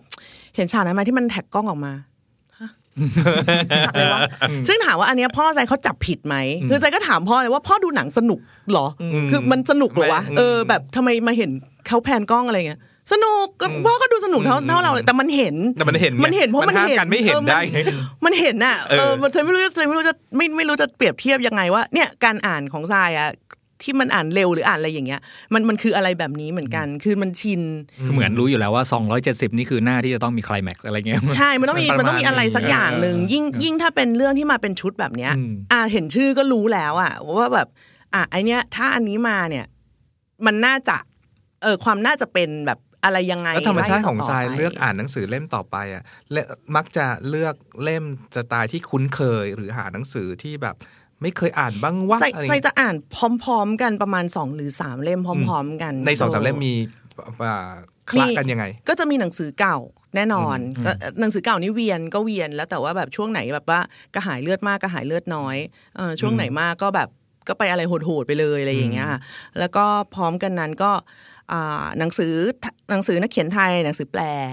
อะไรอย่างเงี้ยมันจะเป็นชุดมันจะเป็นชุดประมาณอย่างนี้หรือว่าถ้าเป็นแบบหนังสือไทยอาชีวประวัติอะไรเงี้ยคือจะเวียนเพราะว่าจะได้ไม่รู้สึกผิดเวลาที่แบบอ่านเล่มนี้แล้วแบบเอ๊ะทำไมกูง่วงวะหรือเอ๊ะทำไมมันไม่สมาธิหรืออะไรอย่างเงี้ยเราก็จะแบบเดี๋ยวเป็นที่หนังสือหรือเป็นที่ตัวเราไหนลองจูนได้เล่มเก่าสิอะไรอย่างเงี้ยมันจะคอยให้โอกาสตัวเองด้วยที่จะไม่ตัดสินตัวเองแล้วก็ให้โอกาสหนังสือด้วยรู้สึกผิดที่อ่านไม่จบมั้ยรู้สึกแบบว่าไม่ต้องหยุดละไม่บางเล่มเหี้ยมากก็โยนก็มีเนาะก็คนเจออีดอกเวลากูแบบว่าไม่ไหวเปลืองยาอะไรอย่างเงี้ยก็มีสิทธิ์ของเราเนาะก็ซื้อแล้วคือคำว่ากองดองของทรายอ่ะไม่มีเพราะมีแต่แบบโยนเสียออกไม่อ่านอันนี้รักมากเอาไปเชิญไว้อะไรอย่างเงี้ยอะไรคือพอเราไม่ได้รู้สึกว่าในชีวิตเราอ่ะหนังสือเป็นของฟุ่มเฟือยอ่ะเราก็เลยจะทำยังไงกับมันก็ได้อ่ะเหมือนกินข้าวแล้วไม่อร่อยก็ไม่ต้องกินก็ทิ้งไว้อะไรอย่างเงี้ยก็ไปกวาดมันไปอะไรอย่างเงี้ยแต่ถ้าอันไหนอร่อยก็ไปกินซ้ำร้านนี้อร่อยกินซ้ำอะไรอย่างเงี้ยคือมันกลายเป็นอะไรแบบนี้ไปแล้วเพราะว่า เพราะว่าไซไม่ได้แบบเทิดทูนหนังสือจนผิดปกติหรือลดค่าของมันจนผิดปกติมันก็คือเป็นหนึ่งในกิจกรรมที่ไซชอบมากมากมากมากมากแค่นั้นเองแต่ว่าไม่ได้รู้สึกว่าเฮ้ยหนังสืออ่ะต้องแบบใส่ปกนะต้องแบบเอ้ยซื้อมาไม่อ่านเดี๋ยวแล้วจะไปซื้อใหม่อีกแล้วไม่เป็นไรกูซื้อได้เรื่อยๆอ่ะก็ซื้ออีกซื้อไปอะไรอย่างเงี้ยเออก็ซื้อพอซื้ออ่ะไม่รู้เหมือนกันน่ะว่าต้องแบบว่าต้องควรจะต้องรู้สึกยังไงเออว่าเวลามันจะแบบช่วงงานหนังสือมันจะมีนะของงานที่แล้วหมดหรือยังอะไรเสือกคืออย่างนี้รู้สึกอย่างนี้ใช่ๆๆว่าแบบอ้าวเสือกก็มีเงินซื้ออ่ะทำไมอ่ะก็ชอบอ่ะก็แบบแล้วบางเล่มอ่ะอ่านตอนนี้ไม่สนุกอีหน่อยกูอ่านสนุกเรื่องกูอะไรอย่างเงี้ยคือเธอจะเป็นอย่างนี้ตลอดไงดังนั้นก็เลยไม่เคยรู้สึกแบบไม่กิ้วอ่ะไม่กิ้วแล้วก็ไม่ได้รู้สึกว่ารักมากหรือเหยียดหยามหรือไม่โอเคหรืออะไรอย่างเงี้ยแค่แบบเรื่องนี้ไม่หนุกว่ะผิดที่กูเลยอย่างเงี้ยมันก็มีเหมือนกันสิ่งนี้เราชอบอีกอย่างนึงจากการสังเกตทรายเนี่ยคืออารมณ์การอยากอ่านหนังสือที่เพิ่งออกมากๆๆๆๆแล้วจะแบบจะต้องทำทุกอย่างอ่ะยังมีอยู่นะแล้วก็ยังมีอยู่เรื่อยๆด้วยมีแบบไม่ได้ลดลงเลยไม่คือถ้ามีใครแบบชื่อแบบว่าตัวละครที่เรารักๆออกมาว่าเฮ้ยหนังสือเขาจะออกจริงเหรอคือจะแบบว่าเราอะไรอย่างเงี้ยขึ้นมาแบบทันทีอ่ะจริงๆนะเมื่อกี้ที่บอกว่าพร้อมจะทิ้งทุกอย่างแล้วแบบเพื่อแลกกับอี3เล่มเนี่ยเฮ้ยจะยอมจริงๆคืออะไรก็ได้อ่ะถ้าให้ได้ก็จะให้เป็นอย่างเงี้ยมานานหรือยังคือมันน่าสนใจมากเลยอ่ะเพราะว่าไม่เพราะฉันก็เป็นแต่ว่าฉันอยากว่าเป็นอย่างเงี้ยมันตั้งแต่เด็กๆเลยปะเป็นตั้งแต่เด็กเนาะคือเพราะตอนเด็กๆอ่ะมันเรายังไม่มีตังเองใช่ป่ะดังนั้นคือหนังสือเนี่ยไม่ตายมากที่แม่จะเอามาแบบเพื่อนแรกใช้แบล็กเมย์ต่างๆอะไรอย่างเงี้ยใช้แบล็กเมย์ต่างๆเราอยู่กันอย่างงี้ใช่มั้ยใช่เราอยู่กันอย่างงี้คือแบบเนี่ยสมมุติช่วงแบบเดือนตุลาเรื่องอะไรหรืออะไรอย่างเงี้ยแล้วแบบมีงานที่แบบแม่รู้ว่าเราไม่ได้อยากอ่ะไม่นี้แหละแต่มันทำแล้วมันได้ตังค์อ่ะอะไรอย่างเงี้ยแม่ก็จะแบบแต่มันจะงานหนังสือแล้วนะโอ้โห 5,000 น่ะ 5,000 อะไรอย่างเงี้ยคือเราก็แบบ5,000 ได้กูกินเลือดกูทำได้ทุกอย่างเลยมันก็จะมีแบบความแบบได้แล้วเราก็ตอบตัวเองได้ด้วยว่ามันก็ไม่ใช่งานที่แย่หรอกแกเพราะเดี๋ยวฉันก็ไปซื้อหนังสือแล้วฉันก็เอาเวลามาอ่านหนังสือที่เราอยากอ่านอ่ะโดยที่แม่ก็ว่าไม่ได้เว้ยอะไรเงี้ยคือทุกคนมีความสุขอะไรประมาณอย่างเงี้ยใส่ก็จะรู้สึกอย่างนี้อยู่ตลอดหรือว่าแบบตอนเด็กๆที่แบบแม่เอาไปทิ้งเวลาหนังสือเราก็พยายามไฮแจ็คด้วยกันอ่านกูอ่านหนังสือเยอะที่สุดเยอะให้เร็วที่สุดในเวลาจำกัดอะไรอย่างเงี้ยเพื่อที่จะได้แบบประหยัดตังค์แม่จะได้ไม่บ่นก็ไม่มีตังค์จริงๆคือแบบว่ามันไม่ใช่ว่าหนังสือสมัยนั้นแพงสมัยนี้ถูกหรืออะไรหรอกคือมันไม่มีอ่ะอะไรก็แพงทั้งนั้นอ่ะเราจำได้มันมี2อันที่เราจำได้เรื่องของทรายเนี่ยคือเราไม่แน่ใจมันมีแบบรายการทีวีอันนึงที่ทรายไปร้านหนังสือเนาะแล้วก็แบบจำได้แม่นเลยว่าขับรถจากบ้านแต่งตัวธรรมดามากไปร้านหนังสือแล้วก็แบบเพื่อจะไปแบบซื้อหนังสือที่เพิ่งออกมาแล้วก็วนอยู่ในร้านแล้วก็หงุดหงิดว่าทำไมฉันหาไม่เจออะไรเงี้ยไม่รู้จำได้เราไม่รู้เป็นอะไรว่าบางทีอ่ะพนักงานร้านหนังสือก็ไม่ได้รู้เรื่องหนังสือไงคือเวลามีคนบอกให้ถามพนักงานคือมันจะมีความแบบอะไรอย่างนี้อยู่อ่ะหมุ่ยอ่ะแบบจัดทำไมจัดผิดเชลอะไรอย่างเงี้ยเราก็จะมีความหมุ่ยเฮ้ยเราทำอย่างนั้นจริงๆยิ่งถ้าตื่นมาตอนเช้าแบบเจอแบบเพจสำนักพิมพ์เด้งขึ้นมาว่ากำลังจะออกหรือวันนี้อะไรอย่างเงี้ยหรือแบบวันนี้ก็จะแบบว่ารีบไปรอห้างเปิดเหมือนกันรีบเด้งขึ้นไปเลยแล้วก็อันล่าสุดนี่แหละที่บอกว่าเหมือนทรายจะพรีออเดอร์หนังสืออะไรไว้สักอย่างนึงแล้วแบบว่าไม่ได้ฉันรอไม่ได้ฉันต้องไปเอาเดี๋ยวนี้ไม่ได้จริงๆคือหนูอ่ะมันมีหลายครั้งมาก Readerly ก็เปิดพรีใช่ป่ะแล้วสำนักพิมพ์เขาก็จะเปิดพรีคือทุกคนพรีกันใหญ่เลยอะไรอย่างเงี้ยซึ่งคือสำหรับทรายคืออะไรก็ได้กูขอเร็วใครส่งได้เร็วที่สุดอะไรอย่างเงี้ยซึ่งแต่ละที่เขาก็บอกไม่ได้ว่าแบบใช่ออกจากโรงพิมพ์เมื่ออะไรคือบอกไม่ได้เราก็จะใช้วิธีแฮกด้วยการแบบสมมุติว่าเล่มนี้แพรวพิมพ์กูสั่งกับแพรวเลยได้ก่อนกูต้องเร็วที่สุดแน่นอนอะไรอย่างเงี้ยแบบคืออะไรที่จะทำให้เร็วที่สุดสั่งชุดใหญ่ใช่ไหมงั้นกูสั่งชุดใหญ่เอาชุดใหญ่มาเลยแต่เล่มเก่ามีแล้วนะมีแล้วก็อ่านอีกได้มึงเอามาก่อนเลยอย่างเงี้ยคือเอามาก่อนเอามาให้ได้พอส่งไปก็คุณคุณทรายเนี่ยมันอยู่ในลิสต์เดี๋ยวคุณทรายต้องมาเสวนาเรื่องนี้อยู่แล้วอันนี้นั่นนู่นอะไรเงี้ยเดี๋ยวเขาก็จะส่งให้โอเคค่ะขอบคุณมากนะคะกูไปReaderlyกูไปพรีที่อื่นคือกูจะต้องได้อ่านก่อนไม่รู้อ่ะแล้วพอหนังสือมาถึงบ้านปุ๊บนี่แกะอ่านเลยป่ะแกะอ่านเลยเดี๋ยวนั้นทิ้งทุกอย่างจบทุกอย่างต้องจบโอเคยกเป็นโมโมแต่ว่าก็คือเรารู้อยู่แล้วว่าเวลามันแต้มมาเป็นแบบ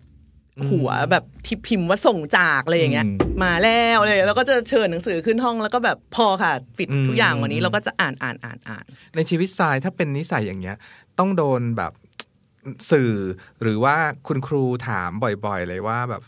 สร้างนิสัยรักการอ่าน คำถามของฉันคือคำถามอะไรที่แกเกลียดที่สุดจะทำให้คนรักการอ่านได้ยังไง น่ากลัวมากเลยอ่ะพี่โจถาม นี่แค่พูดที่หน้าก็มาเลยเนี่ยน่ากลัวมากเลยอ่ะไม่คือมันทำไม่ได้มันทำไม่ได้คือจะแบบมันอินสตอลเข้าไปไม่ได้เว้ยแล้วบางคนน่ะคือบางทีใส่ก็เศร้าใจแทนเด็กๆที่แบบที่คุณพ่อคุณแม่หรือคุณครูมาถามอ่ะคือเพราะใส่ทุกครั้งก็ใส่จะแทบทุกครั้งเลยจะย้อนถามกลับไปว่าแล้วคุณแม่อ่านไหมคะอ๋อคุณแม่ไม่ได้อ่านจบก็จบแล้วเนาะจะให้ทำยังไงวะแล้วจะไปบังคับลูกทำไมล่ะแล้วในบ้านก็ไม่แวดล้อมด้วยหนังสือหรือว่าคุณแม่ก็จัดหนังสือจากสิ่งที่คุณแม่คิดว่าดีอย่างเงี้ยมันดีแม่กับดีลูกก็ไม่เหมือนกันอีกอ่ะใจว่าอย่างนึงที่ทำให้ใจชอบอ่านหนังสือมากๆเลยนะเพราะว่าตอนเด็กใจอ่านหนังสือประโลมโลกคือเด็กทุกคนแม่งอยากโตเป็นผู้ใหญ่หมดพี่แล้วพอได้อ่านอะไรที่แบบประโลมโลกมากๆที่ผู้ใหญ่เขาทำกันที่ผู้ใหญ่เขาทำกันอ่านนวนิยายอะไรอย่างเงี้ยเราก็จะรู้สึกแบบฮึกเหิมอ่ะเราก็จะแบบมันฟูอ่ะมันพราวมันอะไรอย่างเงี้ยแล้วพ่อแม่ใจเขาไม่ตัดสินไงเขาไม่แบบอ่านอะไรเอ้ยอ่านงี้ได้ไงไปอ่านหนังสือเรียนไม่เขาไม่แคร์เลยเขาไม่แบบเป็นคนเรียนเก่งไหมไม่เก่งคือแต่หนังสือภาษาไทยสังคมเลยได้มาคืออ่านจบก่อนไปโรงเรียนหมดเลยเนาะก่อนเปิดเทอมแล้วก็โชว์ความเหนือแล้วเวลาไปโรงเรียนก็ไม่ตั้งใจแล้วครูก็แบบทำไมไม่ตั้งใจเอาก็ผิดอยู่ดีแต่ก็คืออ่านจบแล้วค่ะอะไรอย่างเงี้ยคืออ่านเพราะอยากอ่านกันเองเพราะอยากอ่านแล้วเล่มไหนเลขเนี่ยไม่เคยแตะเลยใหม่ตลอดเทอมเลยเพราะไม่เคยจับเลยแม้แต่ครั้งเดียวอะไรอย่างเงี้ยอันนี้ก็จะใหม่แล้วก็อ่านอะไรก็ได้ในบ้านอะไรก็ได้ที่ตั้งอยู่ในบ้านได้หมดแล้วก็ไม่โดนแบบไม่เอาเล่มนี้อย่าเพิ่งอ่านหรือไม่โดนอะไรใดๆทั้งสิ้นพ่อแม่ก็แค่มาอัปเดตด้วยว่าเป็นไงสนุกไหมเล่มนี้อะไรอย่างเงี้ยอ่านถึงไหนแล้วจะถึงตัวละครตัวนี้ยังอะไรอย่างเงี้ยเราก็เอ้ยยังมีด้วยเหรออะไรอย่างเงี้ยแล้วเขาก็จะแบบอ่านให้อ่านต่อสายรู้ไหมพวกเราเคยมีโปรเจกต์อยากทำพอดแคสต์ตอนไม่อ่านหนังสือกันแล้วเราคิดว่าสายจะเป็นตัวเลือกที่ดีที่สุดของการไม่อ่านหนังสือไว้ฉันอยากรู้ว่าถ้าอินทิราไม่อ่านหนังสือสักอาทิตย์อ่ะจะเป็นอย่างไรแล้วทำอะไรอ่ะนั่นแหละพลอยเห็นป่ะพวกเราถึงขั้นแล้วกูจะทำยังไงแล้วชีวิตฉันจะทำยังไงแล้วฉันจะทำยังไงแล้วให้ทำอะไรเฮ้ยมันมีบางช่วงที่แบบชวนก้ำกึ่งระหว่างที่ว่าหนังสือใหม่ทุกอันจะไปแห่ออกในงานหนังสืออย่างเดียวโดยไม่มีให้พรีไม่มีแบบไม่มีสั่งไม่มีอะไรอย่างเงี้ยแห้งแรงมากถ้าเป็นนาก็แตกแบบแห้งแบบกูรีรันเรื่องเก่าแล้วเรื่องเก่าอีกอะไรเงี้ยคือดูทุกวันเนี่ยว่ามันไหลมันจะออกมันจะอะไรแล้วมันจะมีช่วงที่แบบปกนี้จะมาวันนี้แต่อีกปกจะมาวันรุ่งคือโอ้โหคำนวณชิบหายพี่แต่ว่าวันว่างกูเนี่ยมันจะได้แค่เล่มเดียวแต่ว่าโอ้โหมันยากมันเครียดมันอะไรอย่างเงี้ยไปหมดแต่ไม่เป็นไรก็แบบพยายามปลอบตัวเองแล้วก็แบบใครอย่ามาสปอยกูเลยซึ่งก็ไม่มีใครสปอยซึ่งก็ไม่มีใครสปอยอ่านอยู่คนเดียวแต่มันก็เป็นอย่างนี้แหละมันห้ามตัวเองไม่ได้อ่ะมันห้ามตัวเองไม่ได้จริงๆเรื่องหนังเรื่องอะไรจะยังเฉยๆมากนะคือใครอยากดูก่อนดูเลยจ้าอะไรเงี้ยไม่ได้ซีเรียสใครอยากมาสปอยหนังเล่าตั้งแต่ต้นจนจบใจก็ไม่ซีเรียสแต่หนังสือมันแบบเพราะว่าเวลาคนพูดถึงหนังสืออ่ะมันจะใส่ความส่วนตัวลงไปด้วยมันไม่ได้เล่าเนื้อเรื่องอย่างเดียวมันจะแบบเรื่องนี้สนุกที่สุดตั้งแต่เคยอ่านมานี่ไงร้อนลนละมันก็อะไรอย่างเงี้ยขึ้นมาดังนั้นคือนอกเหนือจากการเป็นแบบการได้ผจญภัยไปในเล่มใหม่ๆแล้วอ่ะพอมันกลายเป็นเซฟโซนของเราไปแล้วในบางเล่มอ่ะใจก็เลยไม่รู้สึกว่าใจจะต้องไปทำอย่างอื่นแล้วไงหนังสือมันก็เป็นทุกอย่างให้เธอแล้วอะไรอย่างเงี้ยโอเคน่าจะถึงเวลาประมาณนึงที่ต้องขอบคุณทรายกับรายการ Readerly Podcast วันนี้คิดว่าคงมีโอกาสเชิญมาอีกเพราะว่ามันมีอยู่ไม่กี่คนที่มาคุยกันใช่ใครที่จะมาอ่านแบบว่าไว้เอาไว้ตอนฮาลานโคเบนอีกเงี้ยยังไงก็ต้องเป็นทรายอ่ะเนาะมันแบบซีรีส์ที่แบบมีเลือดเกิน2แกลลอนขึ้นไปอ่ะพี่หนูมาเลยหนูอ่านเกือบหมดอ่ะเกือบครบอ่ะเอาจริงๆอ่ะสำหรับพี่น้อง Readerly Podcast พวกเราก็อ่านหนังสือตามทรายหลายคนนะก็คือแบบว่าหมายถึงว่าก็มันมีอยู่ไม่กี่คนที่แบบว่ารักหนังสืออย่างนี้แล้วก็ออกมาพูดแล้วก็มีโอกาสพูดกันออกมาอะไรเงี้ยแต่ก็ไม่รู้ดีคือใจว่ายังไงมันก็เป็นการใช้เวลาว่างที่สนุก คือจะไม่เข้าใจคำว่าใช้เวลาว่างให้มีประโยชน์จะไม่เข้าใจเพราะว่าเราทำงานเราก็มีประโยชน์หรือว่าเราก็แยกขยะเราก็มีประโยชน์อะไรอย่างเงี้ยใช่ป่ะแต่ว่าทำให้มันสนุกอ่ะนั่นน่ะดิมันยากนะเว้ยคือทุกคนให้ค่ากับความสนุกน้อยมากอ่ะจนน่าสงสารว่าแบบสนุกแล้วทำไมกูต้องรู้สึกบาปขนาดนี้อะไรเงี้ยจริงๆหนังสือก็เป็นความสนุกที่แบบไม่เดือดร้อนคนอื่นไม่ได้ต้องออกไปแบบออกไปข้างนอกอ่ะไม่ต้องยุ่งกับใครอะไรอย่างเงี้ยมีหนังสือก็แบบเหมือนมีแบบประหนึ่งมีผัวในสมัยก่อนแบบมีเกาะแก้วคุมเกตอะไรอย่างเงี้ยอยู่อ่ะคือมันดีมันดีแล้วมันสนุกเลยก็เลยแบบว่าเวลาจะงงๆทุกครั้งว่าจะทำยังไงให้คนอ่านหนังสือคือก็หยิบแล้วก็อ่านก็เล่มที่คุณอยากอ่านนั่นแหละเล่มไหนก็ได้แต่วันนี้ถ้าจะสรุปนะเราอยากขีดเส้นใต้สิ่งนี้ว่าอ่านหนังสือซ้ำกันเถอะถ้าใครไม่เคยลองดูลองเพราะมันให้ความรู้สึกอบอุ่นแล้วก็ให้ความรู้สึกเสถียรกับเราจริงๆอย่างที่ใช่ในโลกที่แบบทุกอย่างมันเร็วมากๆเนาะเปลี่ยนเร็วมากๆแล้วก็หลายๆคนก็อ่อนไหวมากๆข้างในอ่ะโดยเฉพาะอารมณ์เราที่เปลี่ยนไปใช่อารมณ์มันอ่อนไหวได้มากบางทีการมีหนังสือที่เราไว้ใจได้สักเล่มว่าโลกมันจะไม่เปลี่ยนแปลงอ่ะแสดงว่ามันก็เป็นหลักที่ดีแล้วก็ไม่ทำให้เราพึ่งพิงคนอื่นมากเกินไปเพราะว่าคนอื่นเขาก็มีอารมณ์ของเขาที่เขาก็พร้อมที่จะแบบอ่อนไหวหรืออะไรในบางวันได้เหมือนกันซึ่งเราจะไปพึ่งเขาอยู่ตลอดเวลาบนเขาตลอดเวลามันไม่ได้มันไม่เฮลตี้ทั้งกับเรากับเขาอ่ะแต่ทั้งหมดเนี้ยพึ่งหนังสือได้ใช่หนังสือจะไม่บ่นเพราะบ่นไม่ได้แค่นั้นเลย Readerly Podcast จะอัปเดตหนังสือที่น่าสนใจให้คุณทุกวันศุกร์ถ้าใครมีเล่มไหนอยากแลกเปลี่ยนคอมเมนต์เพิ่มเติมหรือติด #Readerly Podcast ได้นะครับเราเชื่อว่ามีหนังสือดีๆอีกมากมายรอให้อ่านอยู่เสมอติดตาม Readerly Podcast ได้ทางเว็บไซต์ The Standard Podcast Player ที่คุณใช้ Spotify, SoundCloud และ YouTube The Standard Podcast Eye-opening for your ears